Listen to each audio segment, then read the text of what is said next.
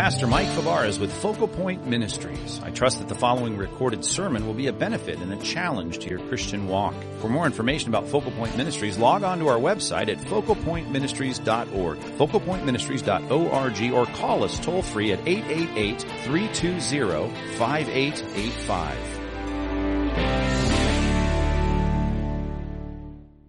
I recently downloaded an app on my phone that I don't have much confidence in. It's an earthquake detection app. It's supposed to be an early warning system, so I know when the next earthquake is coming, but the problem is the app says right on it that detecting earthquakes is not possible. I mean, it may be scripts and movies, but we haven't figured out quite yet how to like predict them. And yet the governor was there on Thursday telling us all in California you need to download this app. And so looking at the app on the app page, it'll say, this is why you don't have much confidence in this app. It'll say, you may get an alert seconds before the earth starts shaking. You may get an alert while the earth is shaking, or your alert may come after the shaking is over. That's not a warning, see to get it after the fact. So I have that app on my phone. I don't have much confidence in it. I have another app on my phone I have a ton of confidence in.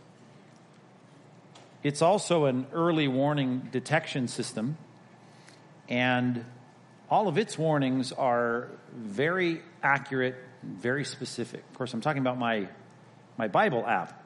It is a warning system because it's filled with warnings, and sometimes they're very, very specific about when these seismic events are going to happen. Like when Jonah gets sent to the Assyrian capital in Nineveh, and he says, In 40 days, this place is going to be overthrown. That's very specific, and that gives you some time. That's not seconds before, during, or after. That's like it's coming, and you know you got a you got a month and a half to to get things together here. Or maybe it's Jeremiah who tells them as the shaking is going on as Babylon had taken Israel by the throat. And he says, Listen, you want to know how long this earthquake's going to last? 70 years. It's going to be a long one. Hang on tight, and this will be over, but it's going to be a whole generation before this is done. Then sometimes, unlike the app, which, by the way, tells you also that we can't tell if this is a foreshock of a bigger app, which would be helpful. It'd be good to know, hey, you're, you, you know, you're rumbling around there in your house, but just want to let you know this is just a, you know, this is a foreshock, and what's coming next is a whole lot worse. Well, there's a book in the Bible that does that. It's the little prophet Joel, and Joel is giving a warning in the middle of the shaking of a real seismic event that had come from God. It was a locust plague that was reminiscent of what God was doing against Egypt in Exodus, but now it's against Israel, and they were really in bad shape. The crops were being just stripped bare by this plague of locusts, and there was no food, and the famine was, was in, in full swing. And here is what Joel comes on the scene and says He says, Look, guys, this earthquake we're in, it's not the real one. This is a, this is a foreshock. The big one's coming. And he kind of drops hints even early on in the book that it's not just like a few years off, it's, it's way out there, but it's coming and it's going to make this earthquake look like nothing. It's huge.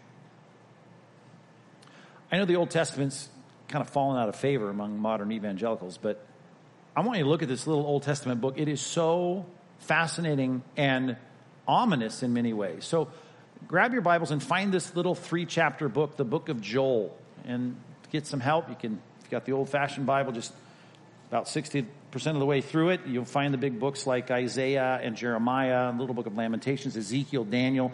Then you get into what's called the minor prophets, the small books, and then it's Hosea and Joel. So it's right there. Hosea and Joel. After Ezekiel, Daniel, Hosea, Joel. That little book of Joel, I want you to turn to the last chapter because now we've totally ramped up into talking about, we're right in the heart of talking about the big seismic quake that's coming which is obviously more than an earthquake. It's God shaking the world. It's the ominous judgment that's coming on the world. And it was on the horizon, and it was all precipitated by the fact that you are suffering now. You've seen God come in response to your sin upon our land, and it's bad. But you want to talk about the ultimate response to sin on the planet? It's coming in a future generation. And it looks like this. Let's start in verse 2. God says, I will gather, this is Joel chapter 3, verse 2. I will gather all the nations. How many? All, all of them. This is big. It's a big group here. And I will bring them down to the valley of Jehoshaphat. Jehoshaphat. Now, if you know Hebrew, that should send a chill up your spine. Jeho, obviously it's a little, always the, the handle, the brief for Yahweh. Maybe you pronounce it or heard it pronounced in Jehovah. Jeho, and then Shaphat. Shaphat. Shaphat in Hebrew is the word to judge. Yahweh judges. We want him to be our Savior. We want him to be our friend. We want him to be our Father, our counselor. But here, going to bring you to the valley of the Lord judges. And I guess you don't need to know Hebrew because it's translated here in the next phrase. I will enter into judgment with them there on behalf of my people, my heritage Israel, because they, the nations, have scattered them among the nations and have divided up my land. So you got all the nations apparently mad at God's people here, and they're all being judged now by God. At least they're called into the valley of Jehoshaphat, and there's going to be a time of reckoning. Matter of fact, the bottom of verse 4 makes it as clear as it can be, and that is there's a time for God in his justice to repay people for their sins which are often against other people, and in this case, against God's people. I will return, it says, bottom of verse 4, your payment on your own head. And it's not going to come slowly, and it's not like a, you know, a storm that kind of comes on the right. It's like a big seismic earthquake that comes out of nowhere. It's going to happen on your own head, swiftly and speedily. And he goes into kind of detail some of the things in verses 5, 6, 7, 8 of things that they're doing and kind of talks about the details of that. And then it says in verse number 9, drop down to verse 9, proclaim this among the nations. It's time for you. You can picture now God being the judge, bringing them into the valley of judgment. And he says, consecrate for war. Consecrate. Set yourselves apart for war. Stir up the mighty men. Bring the best of your nations out there. Let all the men of war draw near and let them come up. Time to face me. Oh, by the way, you might have read and heard some great little sermons from people about this coming time of tranquility where the lion lays down with the lamb. And there's these great pictures of this in the scripture about people who are going to be experiencing such wonderful peace that they're going to take their swords that they no longer need for defense or warfare. And he says you can just beat those into plowshares and kind of do your gardening with your swords. And you can take those spears that you used to bring into, into war, and you can take those spears, and you might as well just twist those, put them in the fire, rework them, and you can use them as pruning hooks when you go out fishing. So that'll be good. Read verse 10. Hey, you need to beat your plowshares into swords. Everyone's into swords. You need to take your pruning hooks and turn them into spears. And let the weak, I mean, the people that are afraid of war, that think I could never pick up any arms and hurt anybody, hey, let them say, I'm a warrior because you're going to have to fight right now. You have to face this God. It's kind of like, in a huge way, the microcosm of Paul coming to Job going, hey, stand up straight. Gird yourself like a man. You got some problems? You're going you're gonna come after me. You're going to accuse me of wrong. Time to answer me. Man up. And God's saying this to the whole world now. I mean, you have done wrong. You've done bad. You've taken my rules and thrown them behind you. Time for, time for, for warfare. Verse 11. Hasten and come. Hurry all you surrounding nations, and gather yourselves there. Bring down your warriors, O Lord, O Yahweh. Let the nations stir themselves up and come up to the valley of Jehoshaphat. For there I will sit to judge the surrounding nations. I got my people, and now I got all these surrounding nations, and time to judge them. Look at these images that we know throughout the Bible. Put in the sickle, you know what that is, right? That big like blade on a, on a stick. For the harvest is ripe Time to cut down these, these, these plants. Go in and tread. The wine press is full. Remember that picture in Revelation? The wine press of the fury of God's wrath, his just anger. I mean, those are parts of the Bible we don't like to read. They don't end up on, you know, greeting cards in the Christian bookstore. But I mean, there's this picture of a coming day when God's fury, his wrath against sin, is, is like a wine press and it's ready to be treaded out. Time to go do that. The vat's overflowing, for their evil is great. There's been a lot of sin here in this world. Multitudes, multitudes in the valley of decision. What does that mean? Like a judge. Sometimes they stay at still in the court programs, or maybe you're in law. You know, it's like the decision has been handed down. Right? You've come to the valley of judgment, and God has He's cast his decision, he's got a verdict, and now it's time to face, face this God that you've been raging against. Multitudes, multitudes in the valley of decision. For the day of Yahweh, talk about God coming to war against people. For the day of Yahweh is near in the valley of decision. And what's going to happen to the created world? Verse 15 the sun and the moon are darkened, and the stars withdraw their shining, and Yahweh roars from Zion and utters his voice from Jerusalem. And the heavens and the earth, here it is, they quake. Talk about a seismic event. Actually, a literal earthquake. But you got a really, really dark cloud here, a forecast that is really bad. But Yahweh is a refuge to his people, he's a stronghold to the people of Israel. Wow, what an interesting little caveat in the middle of all this. But you know what? All the sinners, which I thought everyone was, yeah, but there's a little enclave here. This little enclave. Wow, those people find refuge in God. God is not their judge, He's their friend. God is not their, their condemner. He's not the one who condemns, He's the one who delivers them. For you shall know, verse 17, that I am Yahweh your God, who dwells in Zion, my holy mountain, and Jerusalem shall be holy, and strangers shall never pass through it. He goes on to talk about all of the things that he's going to do, and it's all going to be good. But the nations, verse 19, Egypt, desolation. Edom, enemies of Israel, desolate wilderness for the violence done to the people of Judah because they shed innocent blood in their land. But, just like verse 16, but Judah, oh, Judah, going to be inhabited forever. And Jerusalem to all generations. And I will avenge their blood. Blood I have not avenged, just like today. Psalm 50, people think, well, I didn't get judged for that. I can have anything, I can do anything I want. Didn't get judged. They look at us and think, Your God, where's your God? Come on. Well, God stands by in his patience, and people think, yeah, no big deal. There's a lot of blood I have not avenged. For the Lord dwells in Zion, and he will avenge them. Hey, that locust plague where you're sitting there going, I don't have any food. Prices are astronomical. Don't know if I can feed my family. That's nothing compared to the valley of decision when God rules on his throne and brings judgment on the world. New Testament phrase for that the great white throne judgment. Ultimately, that's the judgment of God as God arrives and judges people. Of course, all the forecasts in the Bible are there, much like the forecast on your phone, if we could ever really forecast the disasters. Certainly, earthquakes are hard ones to forecast. But if we could, the whole point is, and even if you get one seconds before the earthquake, it's going to say what you should do, right? Duck and cover and get under, find shelter, stay there. The whole point of the warning system, and not to scare you, it's to prepare you. That's the point. Scroll back up to chapter 2 and look at the heart of the message of all of this ominous forecast of God's coming judgment. It's all about this. It's about you getting it right with God. Verse 12 of chapter 2 of Joel. Even now, declares the Lord. Even now, return to me. Return to me with all your heart. In the middle of this earthquake that's going on, which is the locust famine, return to me with fasting and weeping and mourning. Why would you do that? Well, because you see that you've got sin in your life. You recognize that the earthquake right now among God's people is because God is judging the sins of the people. But you know, just repent and rend. I don't know why they translated that way. You haven't used that word this week, have you? Rend? Rend means to rip, to tear. Tear your hearts and not your garments. The ancient Near Eastern sign of being, you know, like they did in, in Nineveh, right? They tore their clothes, they put ashes on their head they put on sackcloth, this, this dull clothing of burlap and, and things that would show that they're mourning, the clothes of mourning, because they realized they were sinners. They deserved God's punishment. What I need you to do is to rend your heart, not your garments. I mean, I don't care about the external expressions of your repentance. What I care about is your heart is repentant.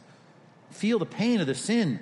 Return to Yahweh your God. The whole point of the warning is this He is gracious and merciful. He is slow to anger and abounding in steadfast love. And you know, he even relents over disaster, which, by the way, I keep quoting Jonah here 40 days, and Nineveh will be overthrown. Was it? Not in 40 days. It came later because they didn't get it right.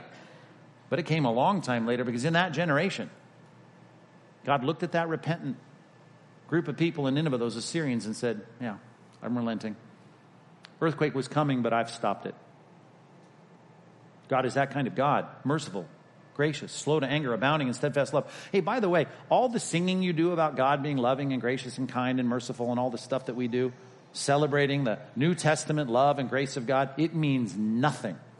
Or it's just degenerated into sentimental nonsense if you don't understand the backdrop. When you look at a book that's so dark like this, you, you start to cling to the precious nature of what is said right there in verse 13 of Joel chapter 2 when you realize the problem. See, when you offer to your neighbors, hey, God loves you, they don't know, they don't have any context for that. The context is this that all have sinned and fallen short of the glory of God. The context is that you're storing up wrath for the day of God's wrath in the stubborn, unrepentant heart that you carry around. Of you saying, it's okay for me to say what I say, to do what I do, to think what I think, to go where I go, to hold the values I hold, to get out there and in God's face say, You told me not to eat the fruit off that tree. I'm eating it anyway. And you know what? We're going to have parades about it. Doesn't matter. We don't care what God says. You need to understand the judgment that should be due people like that They'll never celebrate the love and grace of God until they recognize that that's the whole point of the message of the Bible is that God will be glorified when his people recognize their sin. God fixes the problem. We have forgiveness that he atones for the problem of sin and we celebrate the things right there in verse 13 that because of repentant hearts, we can say to God, He is gracious and merciful, slow to anger, abounding in steadfast love. And He can take judgment that we deserve and He can turn and say, Nope, not going to do it. He relents over disaster. And in their case, as the shaking is going on in the midst of this locust plague, he says in verse 14, who knows whether he, or not he will turn and relent in this case, right? Right now. Maybe this shaking will stop right now and leave a blessing behind. And maybe all this grain that's been stripped from the locust, maybe we'll have an abundance and we'll bring a huge offering to God in the worship service and drink offerings because even the vine is completely withered away. Maybe in this famine, God will turn this thing around and we'll have plenty of food and we'll bring it as an offering to Yahweh your God.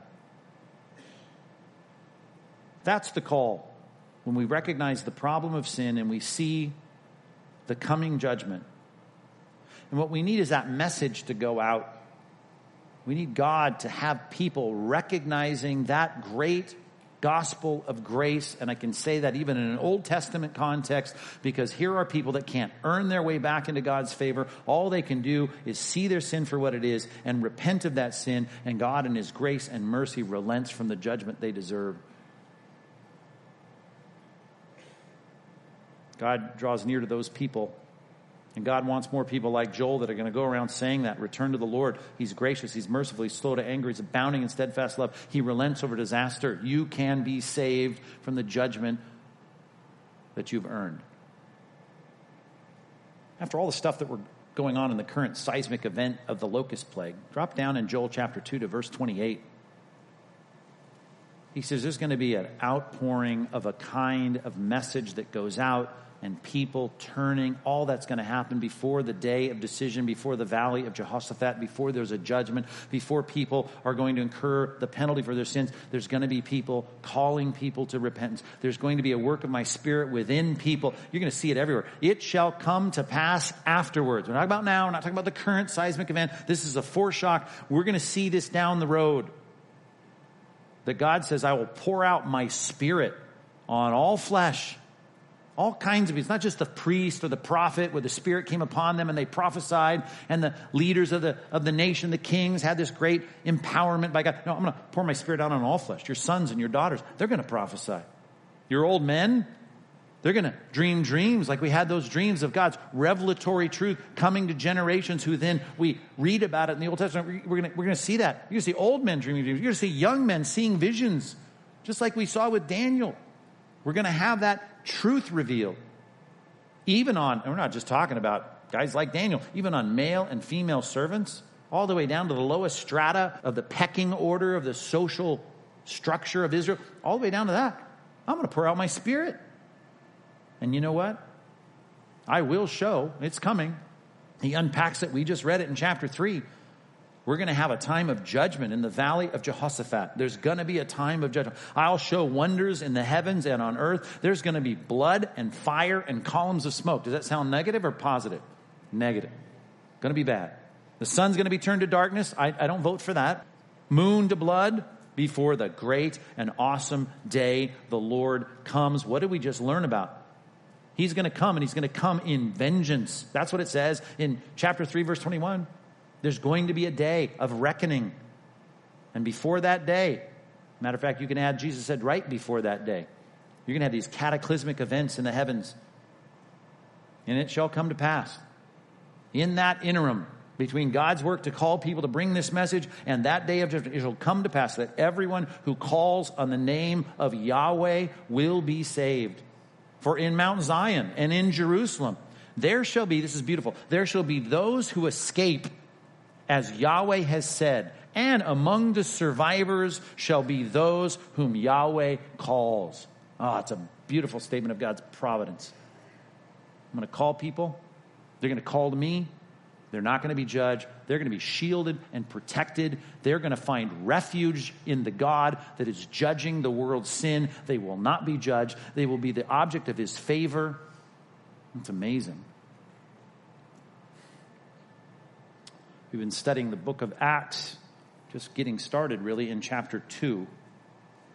As we move sequentially through the book of Acts, we've reached chapter 2, verse 14 today.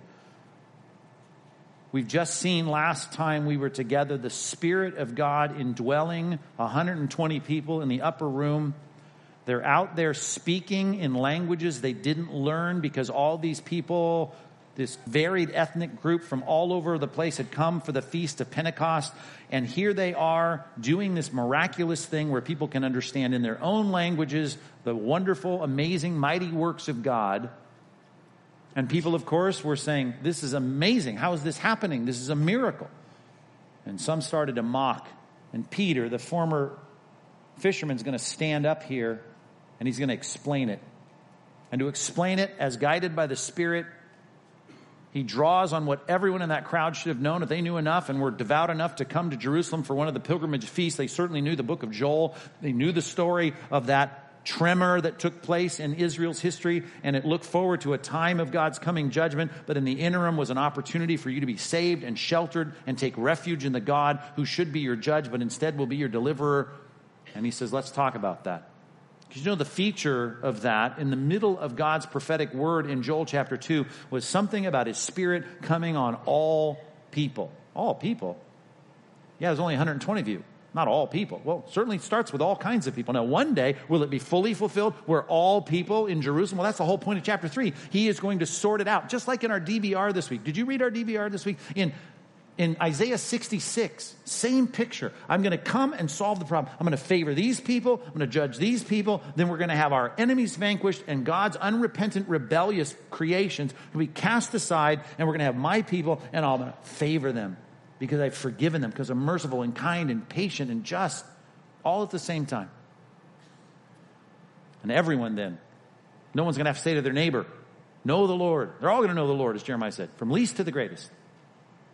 But right now, it's going to start with this really oddball group, most of them Galileans, some from Jerusalem, from Judea, and they're there showing that the Spirit of God has miraculously empowered them to do things that they did not, they were not able to do on their own. And so we said that was the birth of the church because the promised spirit was something about something changed in terms of how God was going to relate to his people, no longer with them, but in them. So now we have a sign of that. And they say, What's going on? Are you guys drunk? And Peter stands up. Look at it with me now. He's about to quote Joel chapter 2, but it starts with these two verses and it sets us up as he says in Acts chapter 2, verse 14, But Peter, Galilean fisherman, standing with the eleven, lifted up his voice. Are You're following Acts 2.14 and he addressed them, lifted up his voice, because they didn't have these hanging off their cheek. They didn't have one of these. In the olden days when I started preaching, I didn't have one of these clipped to my lapel. Didn't have that. Matter of fact, we know later in the passage there's going to be 3,000 people that respond positively to this message. So, what kind of voice are you going to have to have to address all of them? Well, ask any of the preachers from the ancient times, particularly the ones that had mega churches. John Chrysostom, Spurgeon, any of these guys, Moody, these guys would preach to giant crowds. And you know what they needed? They needed entire sessions in their CBI as to how to get your lungs developed so you could cast your voice out. By the way, this is coming out of a guy who's about to say this Men of Judea, middle verse 14, who dwell in Jerusalem, let it be known to you and give ear to my words. Listen to me, you guys, in a crowd of thousands who gathered to hear the 120 saying these things, miraculously mind blown. How can you do this? And he's going to say, Hey, everybody, you listen to me. This is the guy that was cowering in the shadows of Caiaphas' courtyard when confronted by 16 year old, 12 year old, who knows how old, the young servant girl, he's willing to curse to say, I'm not from you, Galilean accent, not me. I don't know him. What's the difference? Again, I've made this emphasis throughout the first part of Acts. The Spirit of God, the primary thing that we're going to see as it's lived out in evangelism in the book of Acts is they have boldness. The Spirit comes upon them and they have boldness. These are words here, very specific words in verse 14 of lifting up your voice and addressing. This is a kind of a formal way to set up the fact here's some preaching going on. I even love the word in Greek, kerusso. Kerusso is the word to pronounce and proclaim the king's message with boldness. The Galilean countryman, the Hicks. And he steps up, just like Jesus said he would. He had to go chase him down in John 21 and say, Hey, you're running away because you failed in Caiaphas' courtyard. Get out there and feed my sheep. You're not a fisherman, you're a shepherd, a shepherd of people. Feed the sheep, tend my lambs, preach my message. And he says, First of all, you guys, what are you talking about? Verse 15. These people are not drunk. These 120 aren't drunk, as you suppose. I don't even know if he believes, just like dismissively saying, hey, it's only the third hour of the day. They start the reckoning of time at six in the morning. So this means nine in the morning. It's like, come on, don't be stupid. There's nobody, nobody's drunk here. We're not drunk. But this is what was uttered through the prophet Joel. And he quotes it. Verse 17, in the last days it shall be. Now, all of this is an expression of the prophetic work of Peter, and God is guiding him clearly through the Spirit to say this. Well, he just changed some words here of Holy Scripture. Right? Well, he has the right to do that. We don't. As God is going to work through Peter, he's going to be writing New Testament books that I'm going to quote. I can't help but quote almost every sermon, something from Peter that God has used him as a voice as God breathes out his word through Peter. And he takes the word and afterwards. Remember, that's what we had. It said, it shall come to pass afterwards. That's what Joel says. He says, in the last days. Joel looked forward to it. He's saying, now we're here. We got here. In the last days. When God is starting to work the final phase before the consummation of the ages. In the last days, it shall be, God declares, that I will pour out my spirit on all flesh, and your sons and daughters shall prophesy. You saw a lot of people here. You saw women in this crowd, as was carefully delineated in chapter one. People that I don't, you wouldn't think they were prophets, and they're out there speaking and declaring the mighty works of God to foreigners in their own language. Sons and daughters. Saw some old guys among us. You saw young men seeing visions, is the at least the depiction of it in Joel chapter two. Revelatory information is coming into their mind, and old men shall dream dreams even on my male and female servants. I can only imagine what they thought of these Galileans. He's quoting a passage that would clearly fit what their minds were thinking about. Who are you guys? You're not priests, you're not prophets. What do you, who do you think you're Elijah? No. Even on my male and female servants, in those days I will pour out my spirit and they shall prophesy. They're going to speak. That's what the word means. Prophetess is to, to speak forth God's word. And Nabi, Hebrew, the word Nabi, to, to be the mouthpiece of God. And the passage, as you know, it's setting us up for Joel chapter 3 in its original context in Joel chapter 2, which is there's a time in the valley of Jehoshaphat, I will show wonders in the heavens and the signs above. Remember, said all that stuff is going to happen, earthquake, everything's going to be shaken. And he says it here, quoting the passage, Joel 2, I will show wonders in the heavens above, the signs on the earth below, blood and fire and vapor of smoke, and the sun shall be turned to darkness and the moon to blood before, and you can add this, because this is how Jesus put it, is just before. Matter of fact, he said, when you see the sun and the moon and the stars and all these things happen, the cosmic signs in the heaven, know this. He says, you're going to see the Son of Man coming on a cloud in glory. Jesus kept saying that. When these cataclysmic events take place, lift up your eyes. It's coming. Christ is coming back. Well, that's not how he came in his first coming, but that's how he's coming in his second coming. And he's going to come in judgment. If you read the book of Revelation, it's called the Battle of Armageddon. And he says, Come on, beat your plowshares into swords, take your, your pruning hooks and make them spears. You want to fight? Let's fight. You think you can disregard God? You can snub your nose at God? You can eat any fruit off any tree you want? Coming into battle now. Before and just before the day the Lord comes, that great and magnificent day, you're going to see all those cataclysmic signs, all of the signs in nature. But right now, the message you're hearing, and it's going to be unpacked through the rest of the 27 chapters of the book, shall come to pass that everyone who calls upon the name of the Lord will be saved.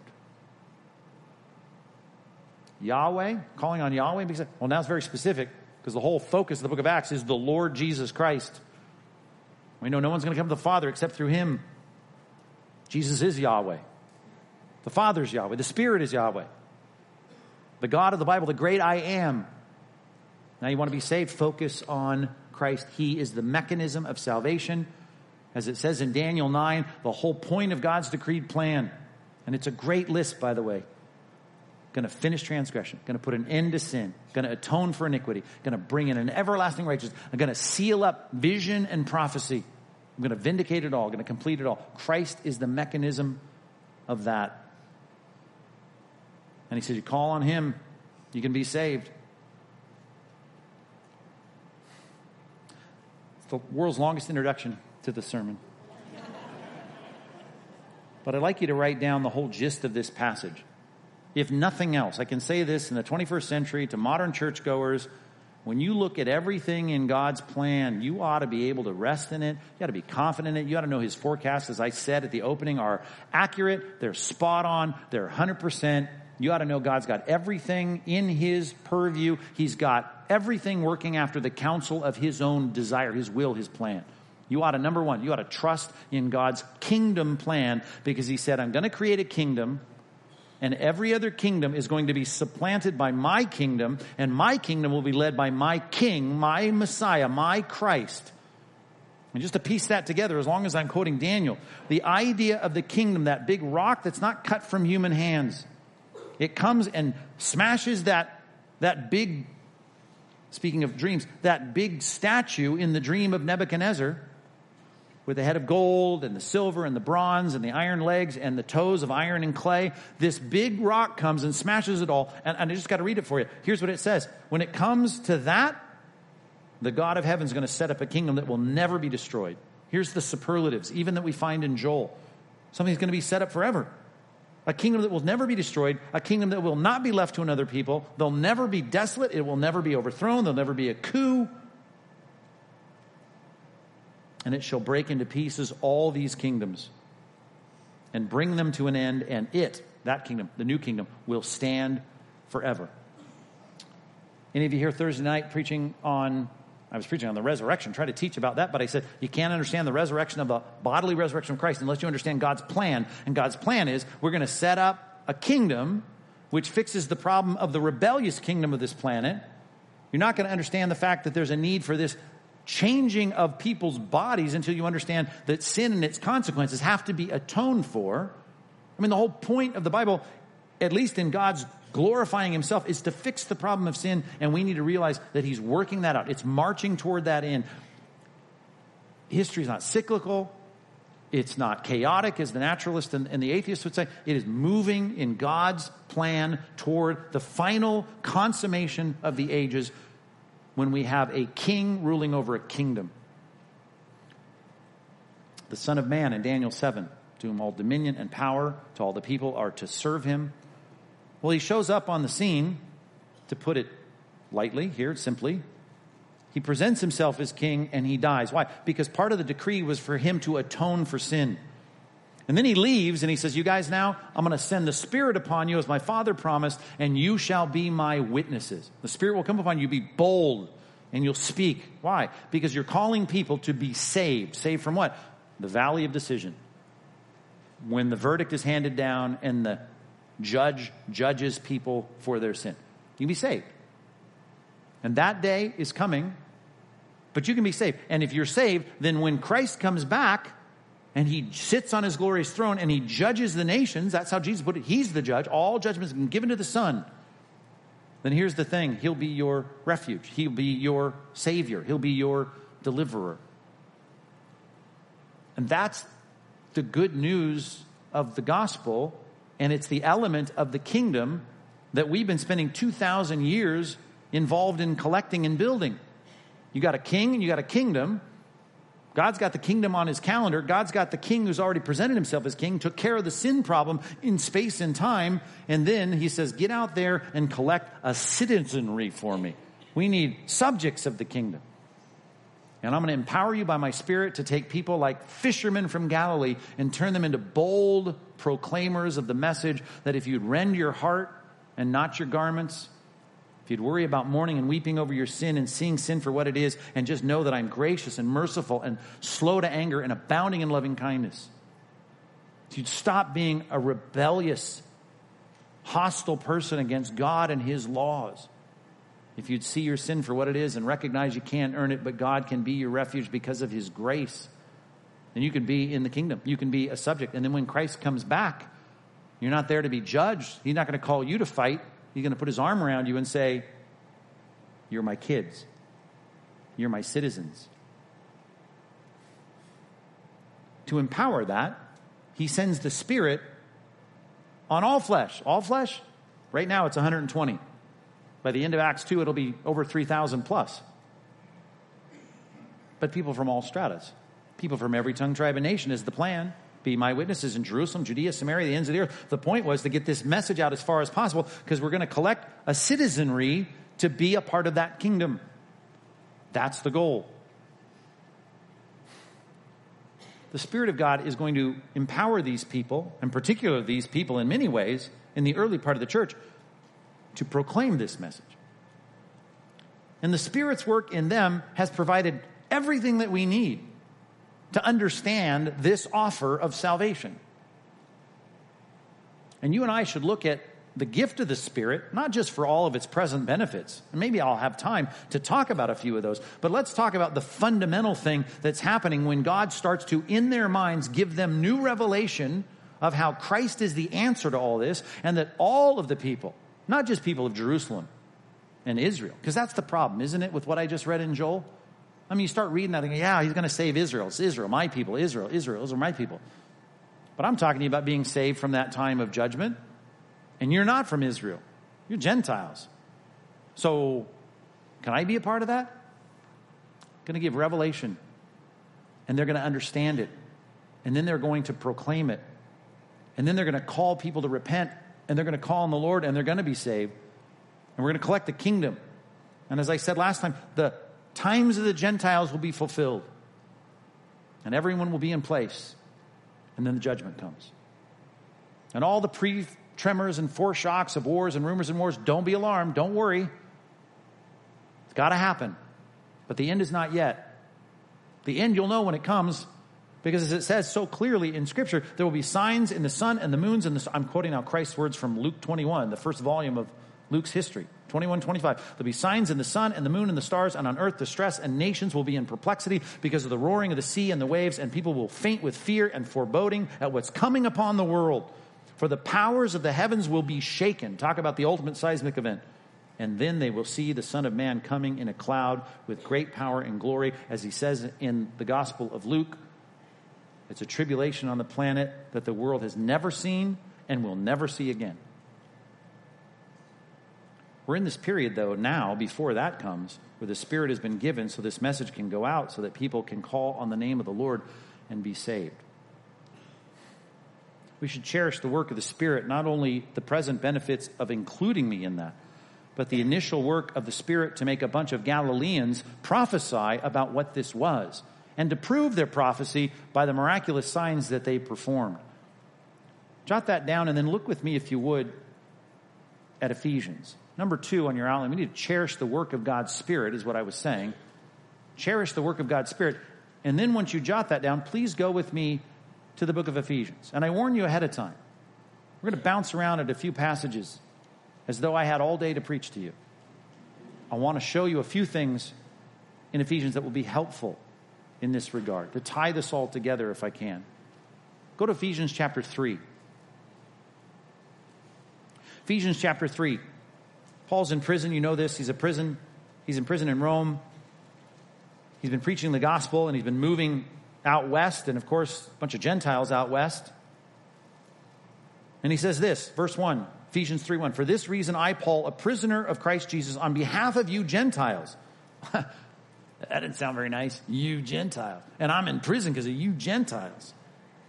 Assuming that you've heard, verse 2, the stewardship, the responsibility of God's grace that was given to me, and it was given to me for you. I have a responsibility that God has entrusted to me, and it's been for your benefit. What is that? How the mystery was made known to me by revelation. Like dreams and vision, which, by the way, he had. Both of which were described in the book of Acts. Starts with a vision of him on the road to Damascus, seeing Christ. Been made known to me. God's revealed it to me, as I've written briefly.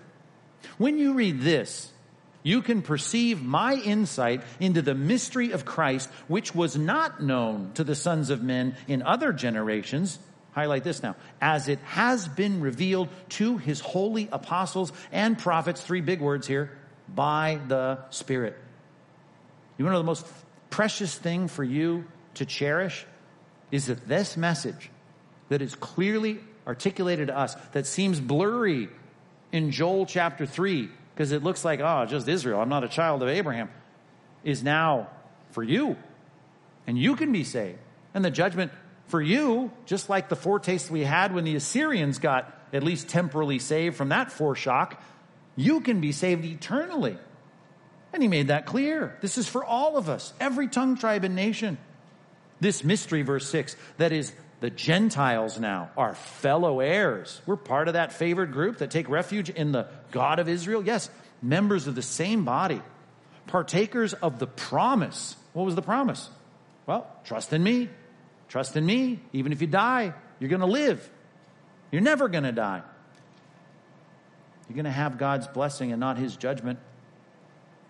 You're members of the same body, partakers of the promise in the Messiah, Yeshua. Think about that. Christ Jesus through the good news.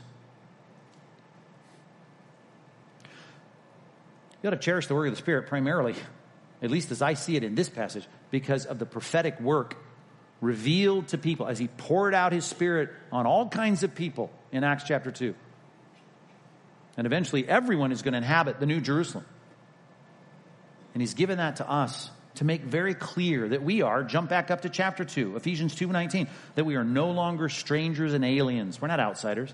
You, you in these Roman provinces of Macedonia and Achaia, you people in Asia Minor, you're fellow citizens and saints, set apart, holy ones, and members of God's household. Why? Because you've been built upon the foundation of the apostles and prophets. Because God poured his spirit out on them, and they, as he said up down there in chapter 3, as you read this, you can perceive my insight into this mystery. It was not made known before, it has now been revealed to his holy prophets and his apostles by the Spirit. And that truth, that's the foundation that the Bible says in Jude 3 is once for all delivered to the saints that foundation for you. Christ Jesus himself, of course, he's the whole purpose of this, being the cornerstone, in whom the whole structure, which includes a bunch of Gentiles, being joined together, grows into a holy temple. Guess who can't come into the temple of the Old Testament? Gentiles, outsiders, aliens, and strangers. No, we're part of God's dwelling place. In him, you are being built together into a dwelling place for God. Talk about present benefits. Here's one. How did you even get in? By the Spirit. The Spirit allows you, God's Spirit Himself draws you, pulls you in, convicts you of sin, brings you into this thing. And as long as we're talking about that, go to chapter 1 of Ephesians. Chapter 1 of Ephesians, you want to get excited about what God has done through the Holy Spirit. Look at verse 13. In Him, Christ, you also, when you heard the word of truth, think back to your testimony. Hopefully, you're a Christian here today. The gospel, the good news of your salvation. Bunch of Gentiles, and you believed in him, you were sealed with the promised Holy Spirit. We get to have that relationship with God that's different than it was in the Old Testament. Who is the, I love this word, guarantee of our inheritance until we acquire possession of it, and we will, and we'll thank Him for it. We will do it to the praise of His greatness, His glory. Think that through. The work of God's Spirit, giving this first generation here this gift, visions, dreams, prophesying, preaching New Testament truths to people on the Temple Mount. Think about it 50 days after Christ was crucified. No New Testament to refer to. All they can quote is passages like this from Joel. New Testament hadn't been written yet. Prophesying, even fishermen from Galilee, giving you authoritative truth from heaven and proving it with their authenticating miracles. We are built on that foundation. We have that faith, that body of truth that makes all of this clear to us. And then the Spirit reaches out and grabs us. All those who are called to the Lord, they are calling on the Lord and they're being saved. Equal inclusion. Look at chapter 2. I started in verse, what, 19. Look at verse 17. Ephesians 2.17. And he came and he preached peace to you who are far off. Certainly they were in Ephesus. And then peace to those who were near. You might have been Peter, a Jewish kid. For through him we both have access. Both of us, through one Spirit to the Father. We are both in the same way priests before God. We don't, we don't have a mediator anymore. We can even enter into the quote unquote temple of God. We can be in God's presence, as dim as it is, though we see through a glass dimly. I know we'd like it a lot better, and it will be one day face to face. So you're no longer strangers. You're no longer strangers or aliens, you're fellow citizens with the saints and members of God's household. And on it goes a dwelling place, verse 22, by the Spirit. Want some more present benefits? Look at Ephesians chapter 1, verse 16. He starts praying for them. I do not cease to give thanks for you, remembering you in all my prayers that God, the God of our Lord Jesus Christ, the Father of all glory, of glory, may give you the Spirit in our English translations, that's capitalized because the context should lead us to understand that's not like the spirit of the concert, the spirit of the age, the spirit. No, it's God's spirit, capital S. And they're right in capitalizing it, though there's no capitalization in the early manuscripts of the New Testament. We're talking about God's a spirit of wisdom and of revelation. How do we understand that? How do we get it? How do we grasp it? As Paul said, those spiritual truths that are spiritually appraised. Well, that's how we do it. In the knowledge of Him, the Spirit of God helps us to apprehend the truth not just when we first repent, but throughout our Christian life. We call it the doctrine of illumination. Our minds get to understand stuff that non Christians, it's like bullets off Superman, they don't get it. God helps us get it. In the knowledge of Christ, having the eyes of your heart, here's what he's praying for enlightened, that you may know what is the hope to which you were called, what are the riches of his glorious inheritance in the saints you're in that group, refuge in the Lord. You should be punished in the valley of Jehoshaphat, but instead, you're favored, dwelling in God's land. All of that built on the product of what was given by the Spirit to enable these to put it down, not just in their speaking, but in their writing, to where you hold in your hand a New Testament that has these truths that make it crystal clear. And then in your Christian life, Holy Spirit convicting you every day of what's prohibited in His book. Holy Spirit of God, chapter 4 of Ephesians, verse 30. Maybe you know this. The Holy Spirit is not to be grieved. And the context is you say corrupting things come out of your mouth. And when you were non Christian, didn't even affect you. Or if it did, it was your conscience kind of saying, oh, I don't know if that's the right thing to say. I hope no one heard it. Now it doesn't matter who hears it. If it comes out of your mouth, the conviction of God's Spirit. And then in chapter 5, you got to understand what the will of the Lord is. We need to know what God would prompt us to do. Well, here's the thing be filled with the Spirit. Don't be drunk with wine. Don't let that lead you. Be filled with the Spirit, the Spirit that wrote this book, that moved those apostles to dream dreams, have visions, and write these things down and authenticate them with miraculous signs. Read the book that the Spirit wrote. The Spirit is pushing you, prompting you, convicting you, motivating you to do what's prescribed. Don't be drunk with wine.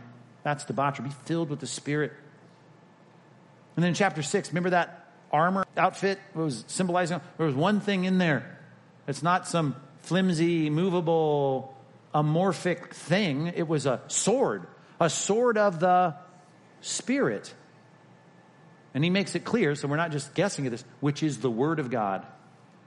We have forged now in the New Testament, 27 books in the New Testament. We've got this picture of God's mind on paper, and we wield it writer of Hebrews says is a sharp sword, a two edged sword. It pierces through to the thoughts and intentions of the heart. And you could pick it up. You could be a fisherman from Galilee who's afraid one day to stand up for Christ and the next preaching to thousands and being clear and bold because the Holy Spirit is going to give you courage. And you wield that sword. And in that sermon, as we're going to see, they're cut to the heart. because he's wielding the truth, which he'll end up being part of writing it. And we pick it up now, the sword of the Spirit, which is the Word of God. Well, there's a lot in the Word of God that we're to wield, but there's one thing I just want to end on, verse 21 is there's a message here. It shall come to pass that everyone who calls in the name of the Lord shall be saved. There's a kingdom that's planned. There's a king that's been been revealed. That king is gone to go up to be with God in that dimension, whatever it is, and he's there until he's going to get to receive the kingdom. And it's at the end when the citizenry is all collected, and it's still ongoing now. And he will come and take his great power and begin to reign. The kingdom will come to earth. In the meantime, we're out there doing this hey, you know what? Everyone who calls the name of the Lord to be saved. Got to know what saved means. You got to know some context. Got to know a little bit about judgment. That's the backdrop of the quote from Joel chapter 2. Well, we got a message for our lost world. We got to get it out there. We have to amplify, number three, the grace of forgiveness, because it is grace, right? Isn't that, didn't you see that clearly in Joel chapter 2? Loving kindness, patience. God is so gracious, full of mercy. That's a great thing. And you can give that to your neighbors and your coworkers and your friends. You got to amplify it. I love that word. Speaking of apps, if you have a Apple Watch, you got the new update on that. There's an app on it that was updated, depending, I suppose, on the hardware and the model that you have. That's called a noise app, which I hate. It tells you when things are too loud. It turns the mic on and it's always listening. And if it gets too loud, it goes, ah, turn it down. It's too loud. I got enough of that in my life. I don't need my watch telling me to turn it down. Because here's the thing about me, and maybe you're in my camp. I think music in particular was designed to be listened at a, a lot higher level than most people want to listen to. To me, it's not background. Ask anyone on the wing of my office. They know Pastor Mike likes to listen to his music loud. I like it loud because that's how it's designed. I've been in enough bands and musical groups to know that it doesn't sound that way when you're producing the music, like, it's supposed to be loud. Certainly don't want a watch telling me to turn it down. I hear enough of that at home and in the office. So I, I'm going to listen to it loud. Because you know what I get to hear when it's loud? I get to hear all the detail of it. Get to hear how it was designed. It starts to be clarity. I get to make some distinguishing feel. It gets my attention. Hear something, hear some soul. It's like, wow, The Bible has great clarity. The reformers called it the perspicuity of, of Scripture. It is clear.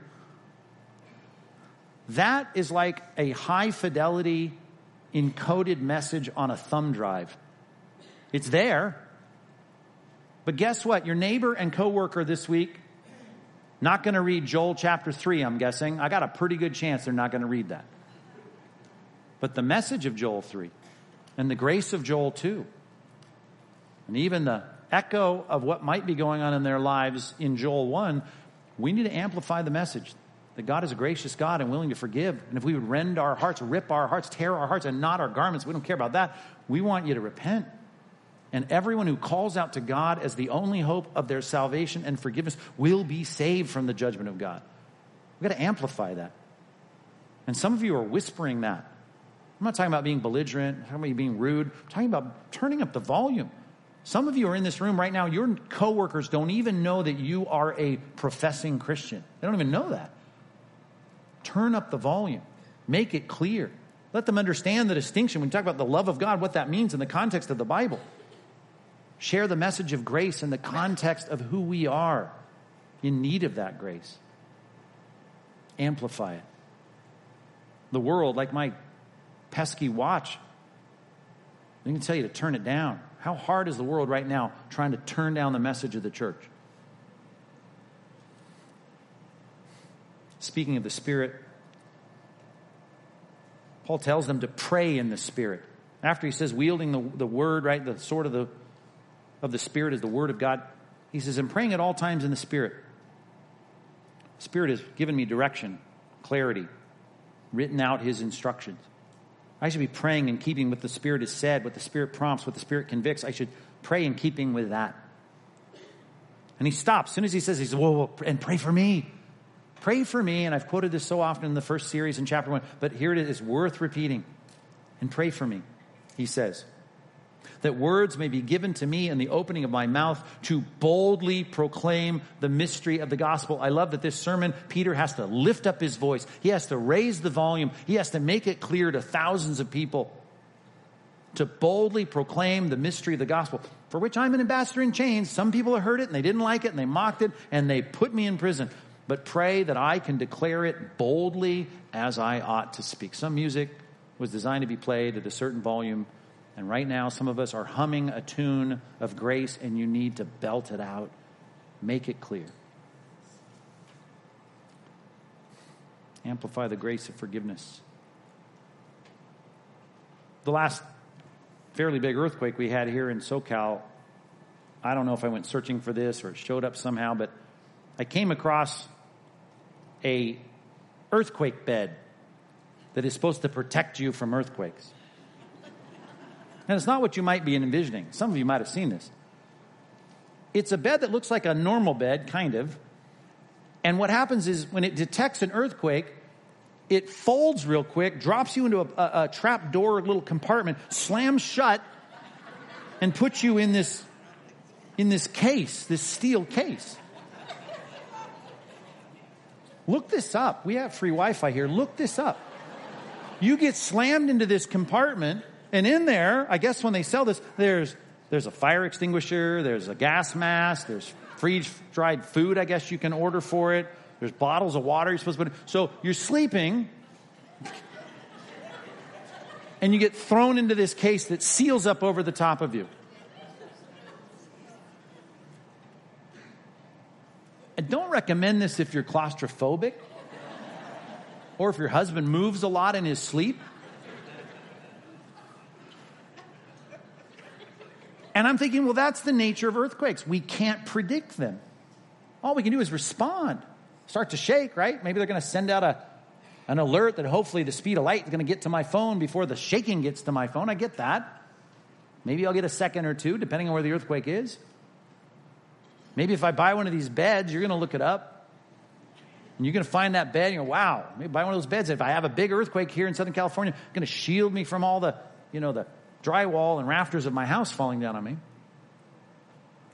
But the great thing about the warning that comes from God regarding the coming seismic event called the judgment of God is that there's nothing that you have to wait for. You don't get the alert when it happens. You don't get the alert when it's going on. You don't get the alert after it's over. You get the alert now.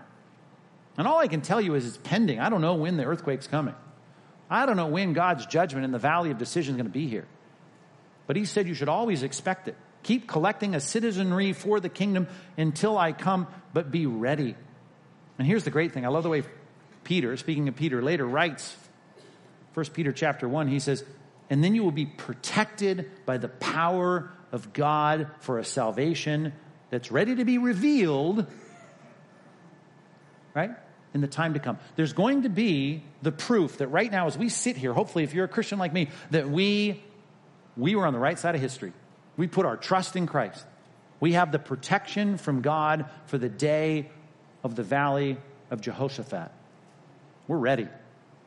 And we don't have to wait for the tremor. We're protected now. That's such a good thing. He goes on to say in that chapter all the prophets that were thinking about the coming of Christ, they were moved by the Spirit to prophesy in the Old Testament about it. They were looking into the inquiring and they were studying and looking into the sufferings of Christ and the glories that were to follow. They came to this conclusion they weren't serving themselves, they were serving you. That's what Peter says to the first century group. They're serving us in the new covenant. And what I love about that is then there's another layer of that because Peter and the rest, as he's proving in the very first sermon of the church, he talks about the fact that now in the revelation of the New Testament, it's kind of repeated itself. And 2,000 years later, we can say not only are we benefited from the Old Testament prophets and they were serving us, those New Testament prophets were serving us. He goes on to say this it says, It was revealed to them that they were serving not themselves but you in the things that have now been announced to you through those who preach the good news to you by the Holy Spirit things that were sent from heaven, things into which angels long to look. Amazing. Angels stand by and think, man, my buddies who sinned, no second chance for them. They look at us and go, Look, Christ has died, the Son of Man, who's the King, was the suffering servant. It's an amazing thing. They're serving us. The Spirit has fallen on the church, and the church has presented us with the truth of a message calling all people everywhere to repent. I know that message is not popular in our day when everyone wants to think things are cool with God, copacetic, no problem. God is love. He is love. He's love. He abounds in love, and He's patient, and He's merciful, and He's gracious. But that's just a demonstration of His kindness to offer forgiveness, even to our generation on the other side of the planet 2,000 years later. Never fear the foreshocks. Cherish the work of the Spirit and what He's provided, not only presently but the foundation of it all in the past. And get out there this week and amplify that message, would you? Let's pray. God, so much here, so many things for us to consider, a lot for us to process. A lot of passages. I pray our church would be good Bereans and think through all these things in the scriptures and understand what a good thing it is that as Joel had laid out for his generation, that you are a gracious God for those that repent, confess their sins. You are faithful and righteous to forgive our sins and to cleanse us from all unrighteousness. God, make that a reality for us in a way that is so compelling that we're out there in this world this week, turning up the volume to appropriately let people hear with clarity the message of the gospel. God, do this, I pray, for the sake of the growth of your church. Yes, unabashedly, the numerical growth of your church that more people will come to faith in Christ, that we'll be able to say something, at least our younger brother version of what's about to take place in Acts when they say 3,000 people responded and came to repentance. God, let us have a share of that harvest here in our generation. Let us say there were 30 people and 300 people. And God, maybe soon this church can see 3,000 people saved because we're faithful to be the ambassadors that you work through to get that message out to our generation. So, God, hear our hearts this morning and do good things in and through us. In Jesus' name, amen.